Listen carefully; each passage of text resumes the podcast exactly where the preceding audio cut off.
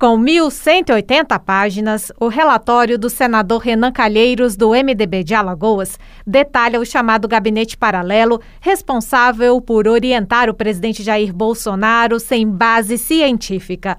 A tese da imunidade de rebanho para aumentar o número de pessoas contaminadas, o tratamento precoce sem eficácia contra o novo coronavírus, com a oferta do kit Covid e a criação de um aplicativo Traticov a posição do governo contrária ao uso de máscaras e aos fechamentos das cidades e a demora na aquisição de imunizantes. O documento também descreve o caos em Manaus, que ficou sem oxigênio e leitos, a tentativa de compra da vacina indiana Covaxin, o tratamento dado às populações indígena e quilombola, a campanha de desinformação com fake news e o caso VTC Log, empresa que presta serviços ao Ministério da Saúde. O relator também pediu o indiciamento de 66 pessoas, entre elas o presidente Jair Bolsonaro por 10 delitos, a exemplo de epidemia com resultado de morte, crimes contra a humanidade e charlatanismo. Renan Calheiros justificou a retirada do crime de genocídio contra o presidente da República. O genocídio não foi retirado, ele foi trocado por mais um indiciamento de crimes contra a humanidade.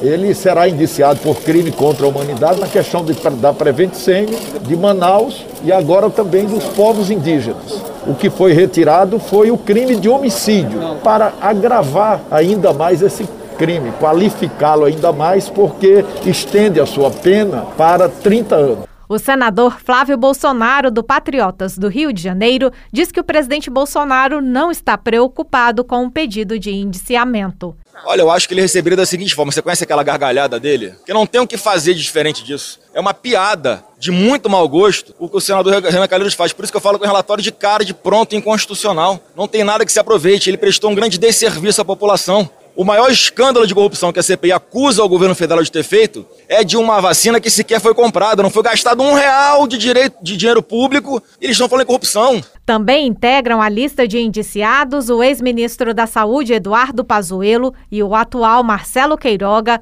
os ministros da Defesa Braga Neto, da Cidadania Onix Lorenzoni, da Controladoria Geral da União Wagner Rosário, além do ex-ministro das Relações Exteriores Ernesto Araújo, a secretária de Gestão do Trabalho e da Educação em Saúde Mayra Pinheiro, os empresários Carlos Wizard e Luciano Hang também foram indiciados os deputados federais Ricardo Barros, Eduardo Bolsonaro, Osmar Terra, Carla Zambelli, Bia Kisses, o deputado estadual Carlos Bolsonaro, o senador Flávio Bolsonaro e diversos blogueiros, a exemplo de Alan dos Santos.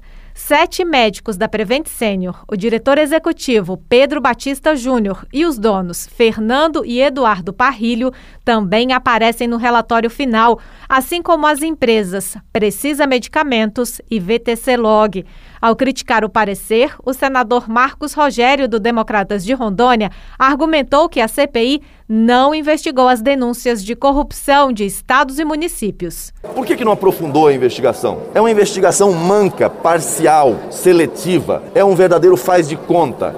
Não quiseram investigar para valer o que aconteceu no âmbito dos estados e dos municípios. E em relação ao governo federal, ficaram rodando em círculo aqui o tempo todo e no relatório ele faz acusações graves, enquadramento penal que não tem qualquer cabimento para justificar o trabalho da CPI, mas não tem consistência. O vice-presidente da CPI, senador Randolfo Rodrigues, da Rede Sustentabilidade do Amapá, destacou que a CPI avançou além das denúncias de omissão do governo federal na pandemia acabou no curso da investigação descobrindo mais que isso, descobrindo que as omissões tinham relação direta com corrupção, que era o que estava em curso no Ministério da Saúde, que foi transformado no balcão de negócio. Embora nós acreditássemos que as ações e omissões eram gravíssimas e estavam levando à morte dos brasileiros, nós nos deparamos por um esquema mais macabro, mais triste. As pessoas estavam sendo feitas de cobaias como foram feitas no episódio do Tratkov,